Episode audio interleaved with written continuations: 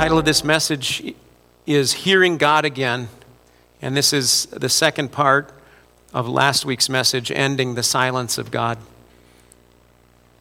Last week we looked at three out of five obstacles that keep us from hearing God. We saw that the new covenant is based on believing in and hearing the beloved Son of God. Remember from Matthew 17, um, the, the the beautiful transfiguration of Jesus Christ and the voice of the Father saying, This is my beloved Son, in whom I am well pleased. Hear him. Hear him.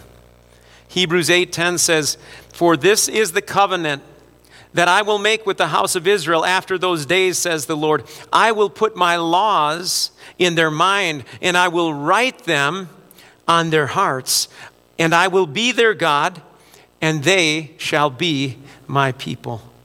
The old covenant was written on external tablets of stone, but the new covenant would be God speaking and writing on the hearts of his people.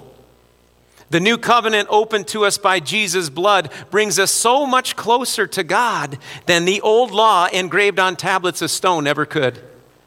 It is God's desire to speak to his people to be a personal God, not a distant God, not a God just of letter and of information, but a personal God that speaks to us in our hearts. When He speaks, He is writing His word on our hearts and on our minds.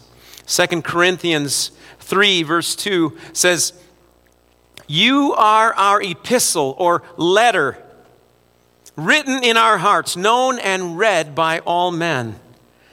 Clearly, you are an epistle of Christ, ministered by us, written not with ink, but by the Spirit of the living God. Not on tablets of stone, but on tablets of flesh, that is, of the heart. Every time the Spirit of Jesus speaks to us and we say yes, He is writing a new line or a new paragraph in our story. Our faith journey is like a letter He is writing by His Spirit. And his intent is that we would all be open letters, not closed, not closed books, but open letters known and read by all men. You are the only Bible some people will ever read. You and I.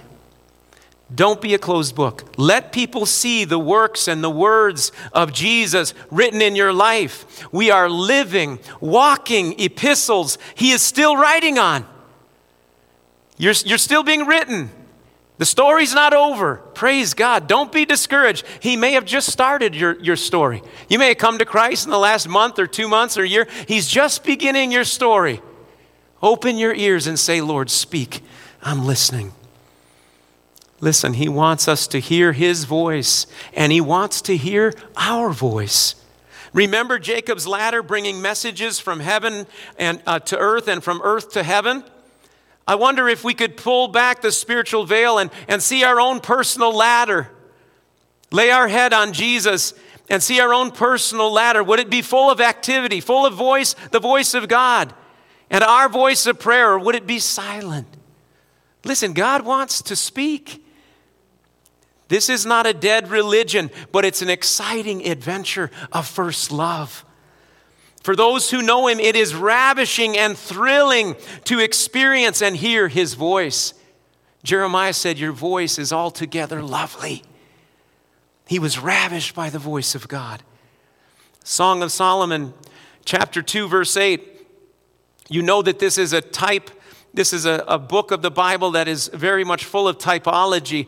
And the picture is that the Shulamite, or the Shunammite is the picture and type of the bride of Christ, and that Solomon is a picture of Christ. And it says that the Shulamite says this The voice of my beloved. It's the bride saying, The voice of Jesus, behold, he comes leaping upon the mountains, skipping upon the hills. My beloved spoke, and he said to me, Rise up, my fair one, and come away. Lo, the winter is past, and the rain is over and gone. The flowers appear on the earth, and the time of singing has come. And the time of the turtle dove is heard in our land. He's, he's talking about a time of leaving winter, leaving desolation, leaving fruitlessness into a time of spring, a time of beauty, a time of fruitfulness and singing. Verse 13 says, The, the fig tree puts forth her green figs, and the vines with her tender grapes give a good smell. Rise up, my love, my fair one, and come away. This is now this is now the groom speaking to the bride. This is the Spirit of Jesus speaking to us. Rise up, my love, my fair one, and come away. He says, Oh, my dove, in the clefts of the rock, in the secret places of the cliff. He says, Let me see your face. Let me hear your voice. For your voice is sweet, and your face is lovely. That's what Jesus is, is saying through the Holy Spirit to the bride of Christ. He says, Let me see your face. Let me hear your voice. For your voice is sweet and your face is lovely. You may be old and aged, and your voice doesn't sound like it did when you were young. It cracks and it creaks, and when you sing, it's off key. Jesus is saying, I want to hear your voice to me. It's lovely, it's beautiful. He wants to hear your weak prayer. When you don't know what to do, when you just a squeak, a prayer that's a cry in the night, He wants to hear your voice. He says, It's lovely. It's lovely to see you calling on me, to hear your voice. Listen to verse 15. Her brothers say, Catch us the foxes, the little foxes that spoil the vines, for our vines have tender grapes. There's always, when there's precious first love, there's always going to be an enemy, an adversary. And here it's described as little foxes that sneak in the night and chew away. Chew away at those grapes, those tender grapes. Chew away at first love. It's time for us to catch the foxes that destroy the tender grapes of our intimacy with Jesus. Maybe the, the, the fox you need to catch is Instagram or YouTube or Twitter or Facebook and looking at shorts or looking at your feed and constantly being distracted and having no time to, to speak to Jesus or to hear Jesus. The time has come to, to catch the foxes that spoil the vine of our love with Jesus. The first three obstacles from last week were one, unbelief. And two, carelessness or lack of determination in seeking God. You know, social media can do that to you. You just have no time. Your mind is constantly fed with an algorithm that keeps you looking, keeps you searching, keeps you scrolling. And your time with God suffers. I'm not saying this to condemn you. I know what it is to struggle with that. I'm just saying it's time to catch the foxes. It's time to put some things away so we can hear His voice again. It's time to put away the country music and to put on the believing Christian music, the worship music that edifies you and builds you up in Christ. It's time to fill yourself with everything that's of Christ and of God. The third thing was disobedience, and, and uh, our, our sister talked about that, how that spoke to her today. So, the fourth obstacle that we're going to talk about today, we're going to talk about two more. The fourth is compromise. Compromise is refusing to fully follow the instructions of the Lord. It's being partially obedient. It's Saul saying to Samuel, I, I did obey God. I, I, I killed the Amalekites and, and, I, and I did what you said. But Samuel says, Well, what, what then is this bleeding of the sheep in my ears? And, and why do you have King Agag still alive? And he said, Oh, but, the, but uh, the people wanted to keep the best of the sheep to sacrifice to the Lord. Samuel said, That's not what God told you to do. That's compromise, Saul. That's disobedience.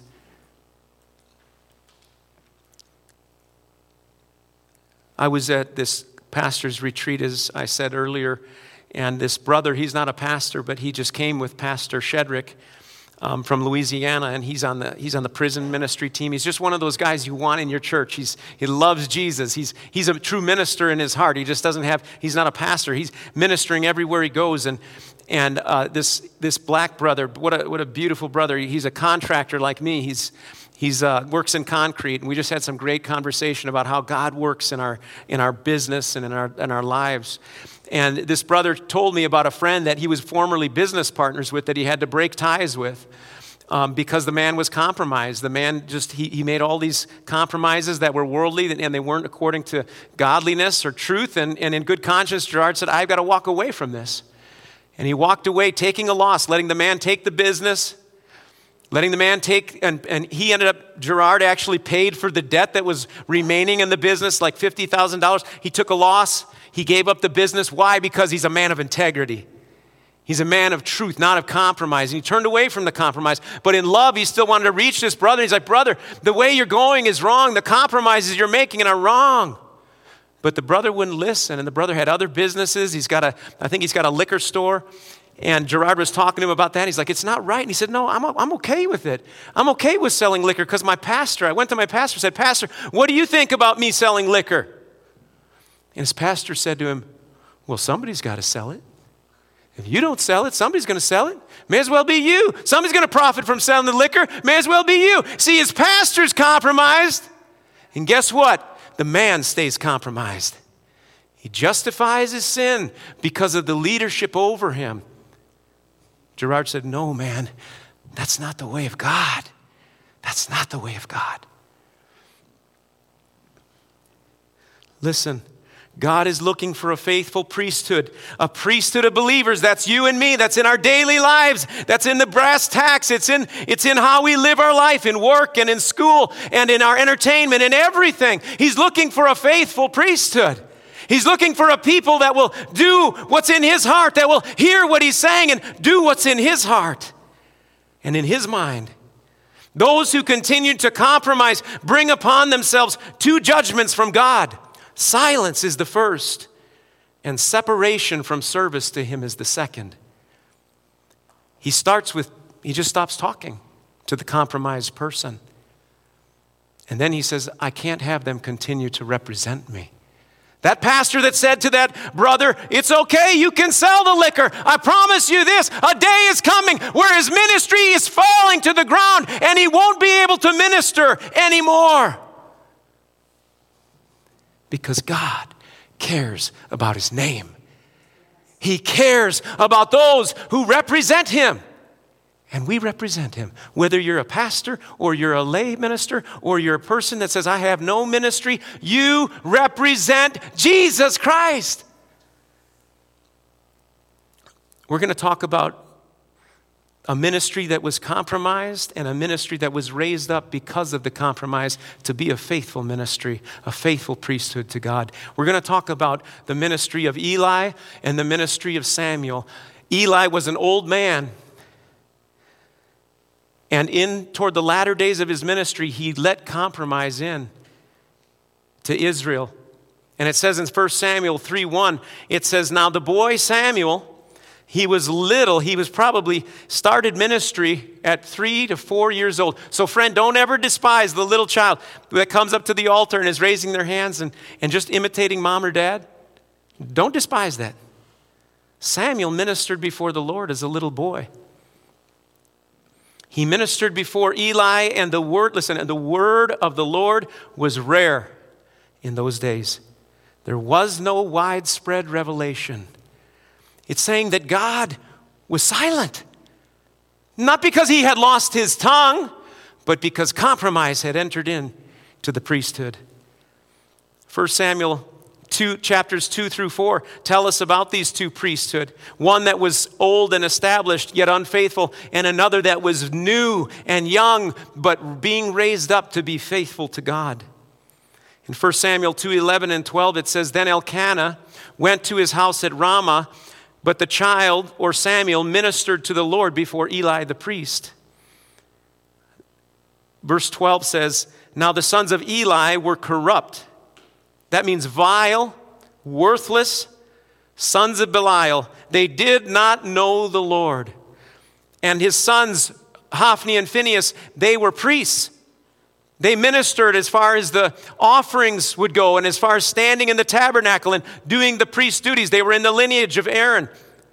But they were corrupt, they were vile, they were worthless, they didn't know God. 1 Samuel 2:13 says, "And the priest's custom with the people was that when any man offered a sacrifice, the priest servant would come and he'd put in a, I'm going to just tell you the story. He'd put in a three prong fork into the pot or the cauldron or the pot, the kettle, and he would bring up from the, the, the kettle whatever meat was in there before it was boiled while it was still raw. And it says that if any man who was bringing his offering would say, Hey, eh, let, let it be boiled first, let the fat be boiled, because the law was that they weren't to eat, they were not to eat meat with fat, and they were not to eat the blood. That's Leviticus chapter 3. But these priests wanted the, they wanted the meat while it was raw. And if the man said, Hey, this, this offering before the Lord, I know it's lawful for you to take to take of this offering and to eat from it. That was biblical. It was part of the law. The priests were to live off what uh, off the sacrifices. But they were doing it unlawfully. They were doing it not according to God's way. And they were taking that meat and it, they said if the man said, "Please don't do this. Don't take it. Wait till it's boiled." They said, "Give it to me now and if you won't, we're going to take it by force. They dishonored the offering of the Lord. And they took those offerings and they ate that fat and they ate that raw meat and they got fat off of the offerings. It says that Eli himself was a very heavy man. Eli knew what, the, what his sons were doing. Verse 17 says, Therefore, the sin of the young men was very great before the Lord. For the men abhorred or despised the offering of the Lord. But verse 18 says, But Samuel ministered before the Lord, even as a child wearing a linen ephod, the priest's garment. 1 Samuel 2:22 says, For Eli was very old, and he heard everything his sons did to all Israel, and how they lay with the women who assembled at the door of the tabernacle of meeting. So, not only were they dishonoring and despising the offering of God, compromising the offering of God for their own self, for their own pleasure, but they were also sinning wickedly with women who came to worship at the tabernacle. They were sleeping with them. It says that Eli knew about this. And verse 23 says, So he said to them, Why do you do such things? For I hear of all your evil doings from all the people. He knew about it. So it's common knowledge, the compromise of Hophni and Phinehas. But he didn't deal with them the way God would have him deal with this sin that had penetrated into his son's lives. He should have, at minimum, removed them from ministry. Said, Sons, you cannot be in ministry. I'm going to go seek God and see what to do with you, but you can no longer serve the Lord. You can no longer serve the people before God. You have compromised the ministry. But he failed to do this. His correction was weak toward his sons, he was unwilling to remove them. He put his family relations and the benefits of ministry before fully obeying the voice of the Lord. And because he failed, he put his family first. Because of this compromise, the Lord rejected Eli's priesthood and raised up the child Samuel to restore the voice and the glory of God to his people. Eli's compromise didn't just affect him. Know this. Parent, father, mother, when you compromise, you affect those underneath you.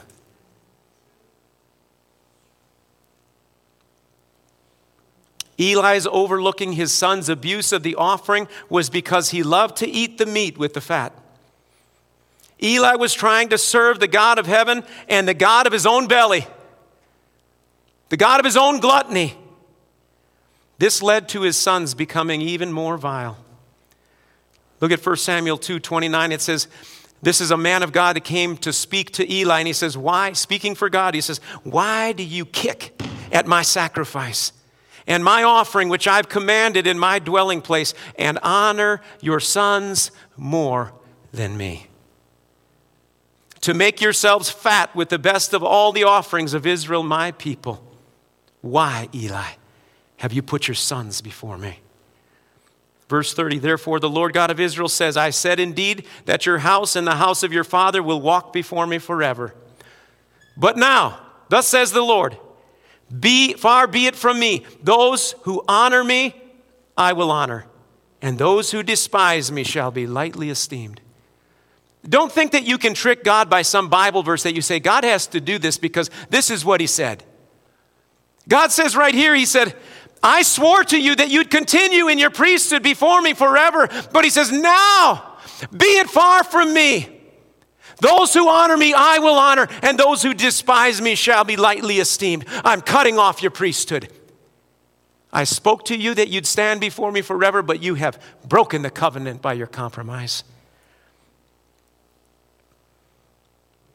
1 Samuel 2:35 listen to what he says then I will raise up for myself a faithful priest who will do according to what is in my heart and my mind. I will build him a sure house, and he shall walk before my anointed forever.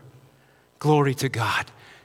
Glory to God. When the priesthood is compromised, God is already on top of it. He's already planning a, a, miracle birth of Samuel. He's already planning to raise up a child that he will teach to walk in his ways and to seek his glory, to do what's in God's heart and God's mind.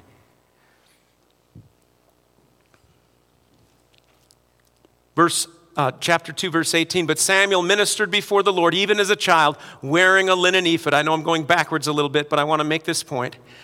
When Samuel was little, he was still ministering before the Lord as a child. And Samuel, verse 26 says, grew in stature. He grew in, and in favor both with the Lord and men. Listen, Samuel faithfully ministered to the Lord before he heard the voice of the Lord. If you haven't heard the voice of the Lord yet, you just keep seeking Him. You just keep ministering to Him. You just keep reading His Word and saying, God, speak to me. I want to know you. You keep being faithful to Him, and He will open your ears. 1 Samuel 3:10 it says now the Lord came and stood and called as at other times Samuel Samuel and Samuel finally answered speak for your servant hears. You know the story. First, he heard the voice of the Lord and he thought it was Eli. Eli finally said, I think it's, it's the Lord. Go back and say, Speak, Lord, your servant is listening. But before he heard the voice of God, he was faithful to pursue and to minister to God. So don't be discouraged if you're like, I don't really feel or sense God's direction or leading in my life or understand his voice very clearly. Just keep seeking him. Just keep pursuing him. He will speak to you, he will open your ears in his timing and his way. 1 Samuel 3 19 to 21. So Samuel grew. This is after he hears the voice of the Lord. And it says, Samuel grew, and the Lord was with him, and let none of his words fall to the ground. Because these weren't Samuel's words, these were God's words. In verse 20 says, And from all from Israel, from, and all Israel from Dan to Beersheba knew that Samuel had been established as the prophet, as a prophet of the Lord.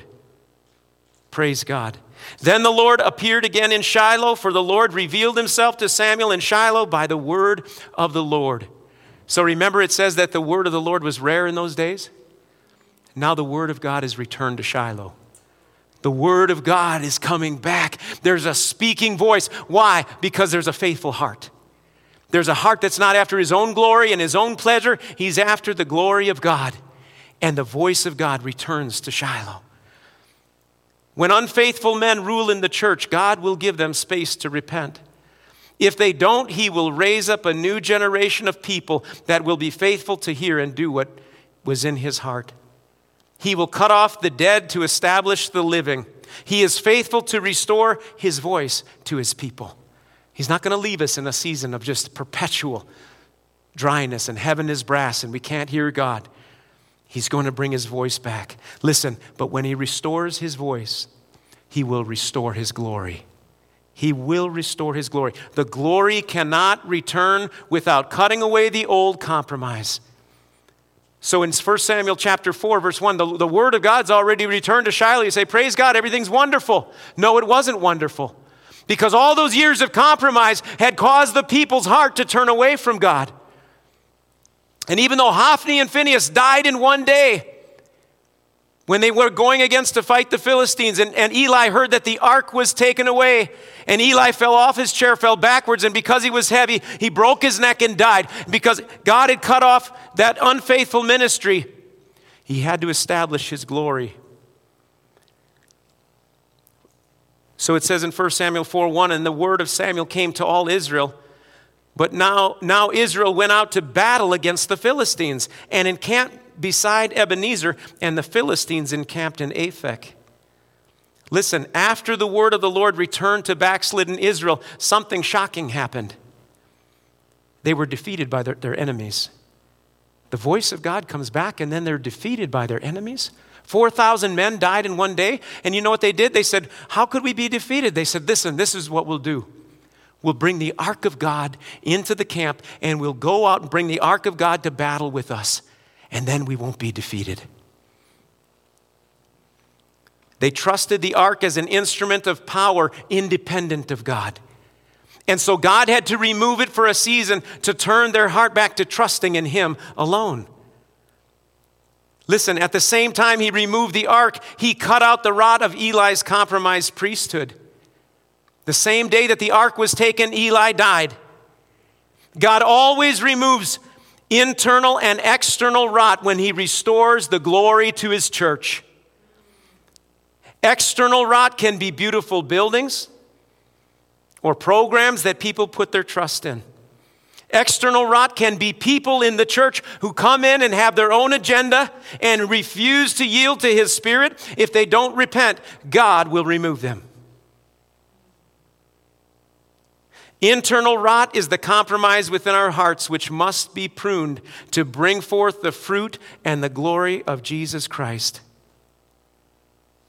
It is the desire to serve our own belly, to get fat from the goodness of God, rather than living for His glory alone. God says that's internal rot, and I need to cut it out.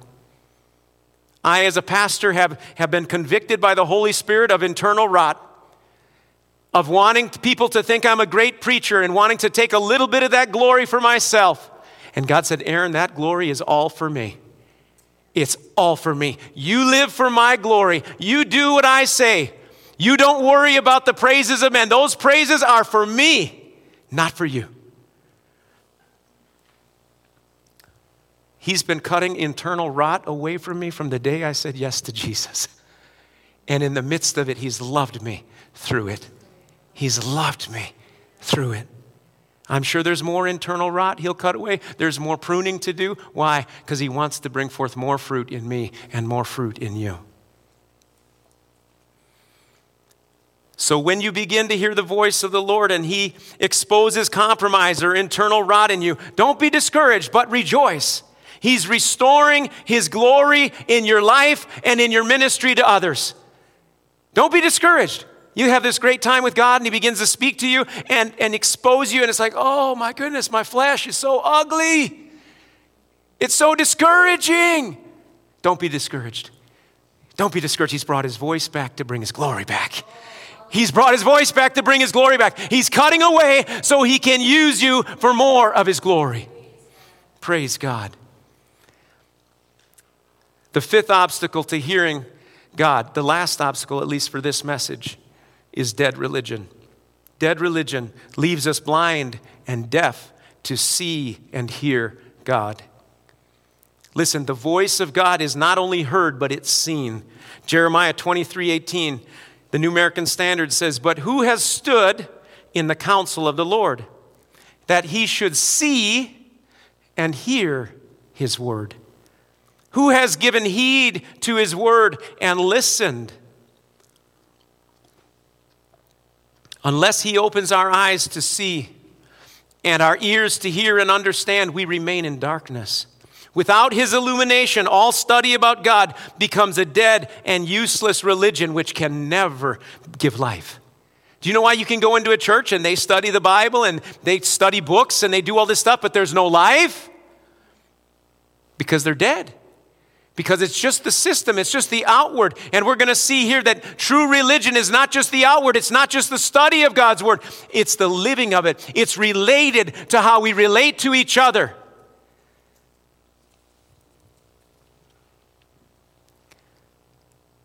John 9 39, you know the story. This chapter is, this whole chapter is almost dedicated to the healing of one blind man who was blind from birth. And after he's healed, and after he's questioned by the Pharisees multiple times, what did he do to you? How did he open your eyes? And, and the man actually waxes eloquent and, and speaks such great truth to them. And they say, Who are you to lecture us? You were born in sins. Well, like they weren't.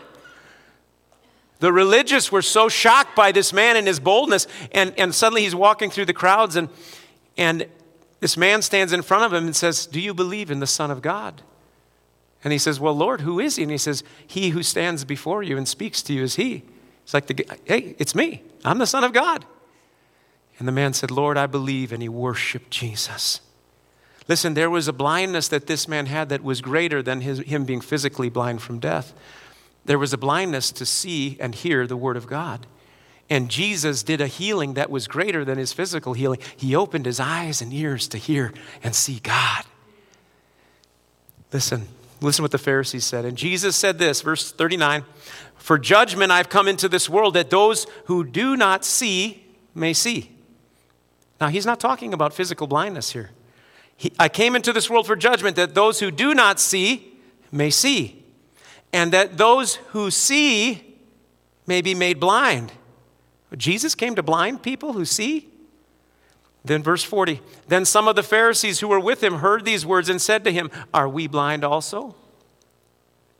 And Jesus said to them, If you were blind, you would have no sin.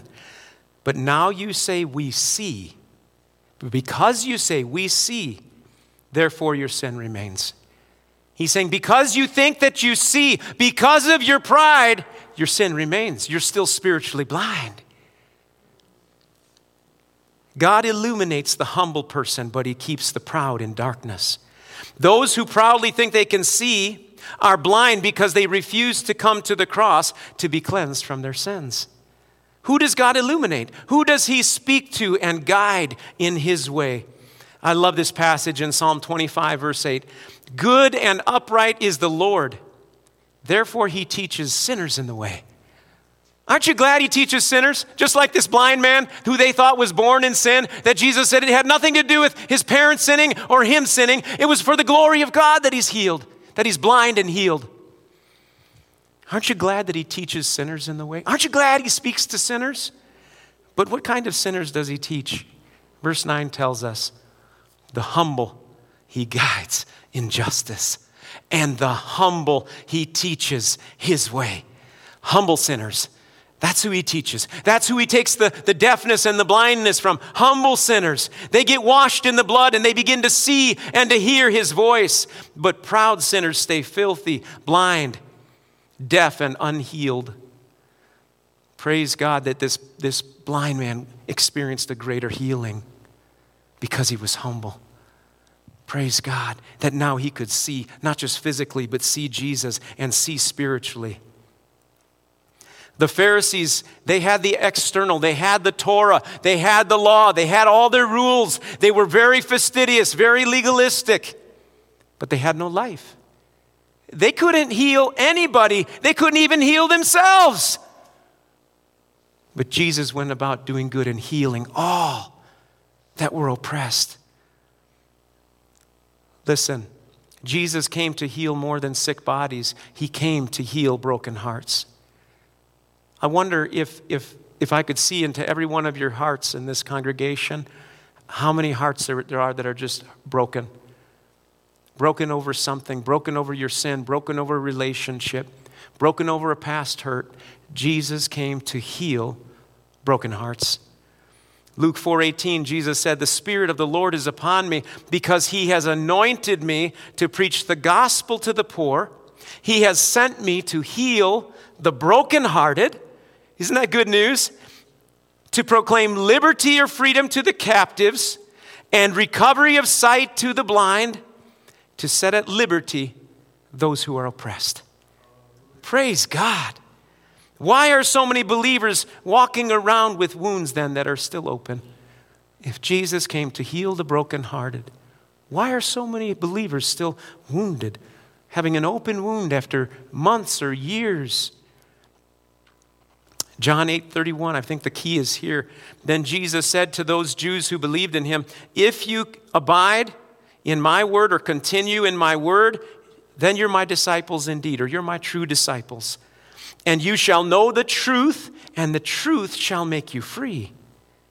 So, so what does it mean to abide or continue in Jesus' word?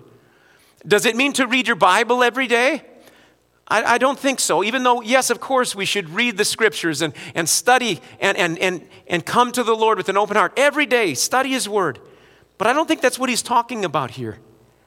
I think that what He's saying is that it means to continue by faith saying, Yes, Lord, when He speaks. That's what it means to continue in His Word. It's to continue with a heart that says, Yes, Lord. That is the simple obedience He's looking for. And when we say, Yes, Lord, His Word doesn't just stay here in our, in our mind, He writes it in our heart. And His Word heals us and it frees us. Do you understand that? You, there's so many Christians are walking around a head full of knowledge, and the Holy Spirit saying, I want to write that in your heart. I want to make you a living letter. And that happens when we say, Yes, Lord. I surrender to what you're saying.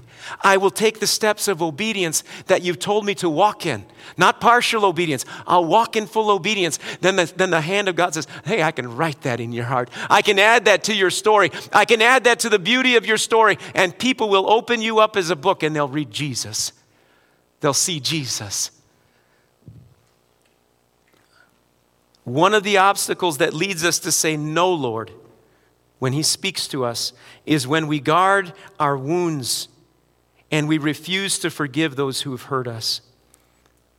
You remember what Jesus said on the cross to wicked men who spat on him, beat him, mocked him, and crucified him. You remember what he said Father, forgive them. They don't know what they're doing.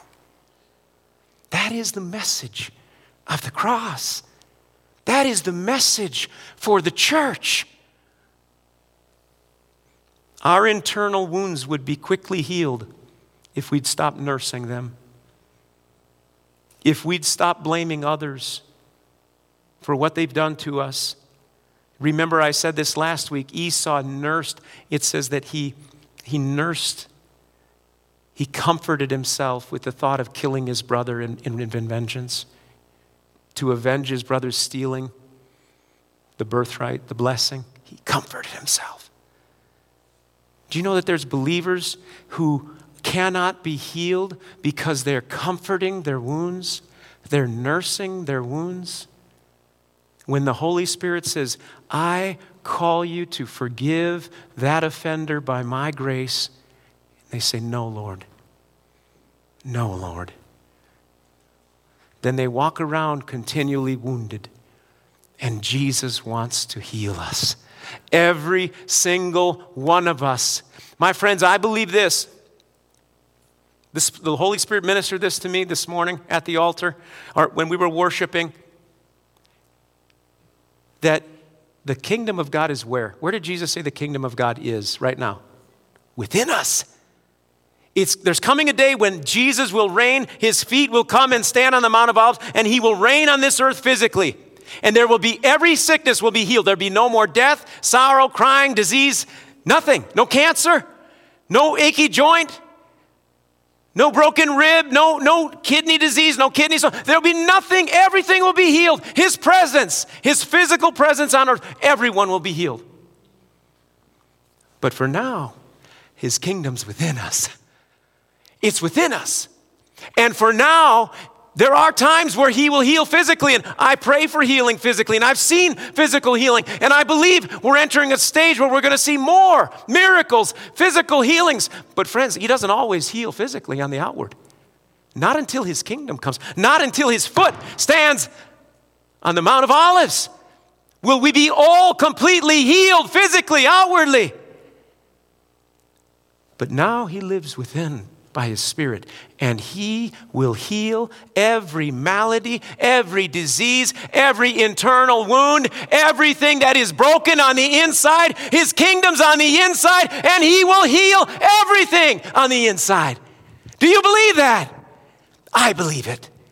I believe it. He's done it in me. Everything I brought to him, the brokenness of my past, the divorce of my parents, the rejection, the not having a daddy, God has healed me on the inside because Jesus lives there. Praise God. And my friend, how Jesus loves you, how he wants to heal everything that's broken in you. It doesn't matter if it's been there for 30 years or 50 years or 70 years, Jesus can still heal you on the inside.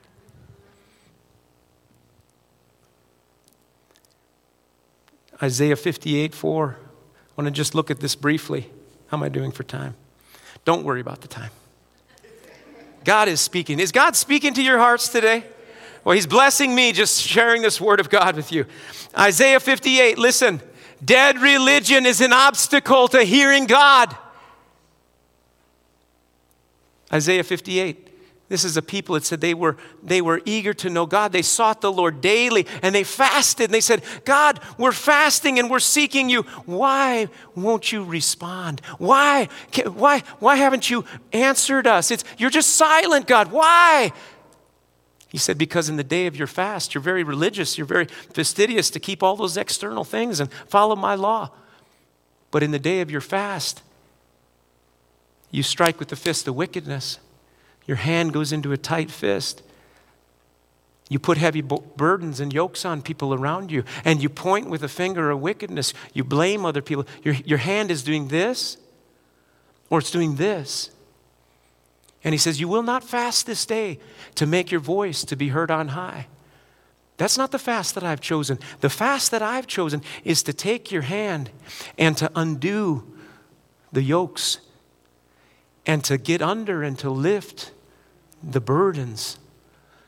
The fast I've called you to is not to appear before me and look good on the outside and have all your biblical doctrine in line and in order and to say, I don't care though about those people that hurt me or that I hurt or these broken relationships. He says, That's not the fast I've chosen.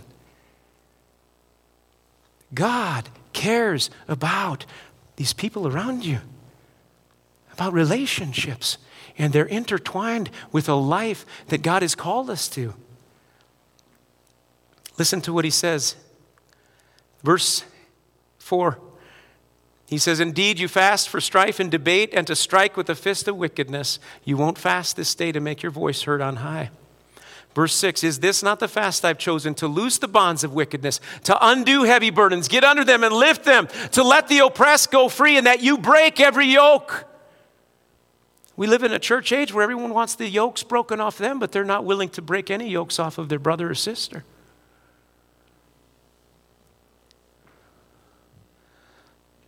Verse 8, then your light, listen, he says, if you'll begin to do this, if you'll begin to take your hands and change how they operate in your relationships, he says, then your light will break forth like the morning. Your healing will spring forth speedily and your righteousness will go before you. The glory of the Lord will be your rear guard. It'll be glory in front and glory behind, glory all around if you'll do what God's called you to do.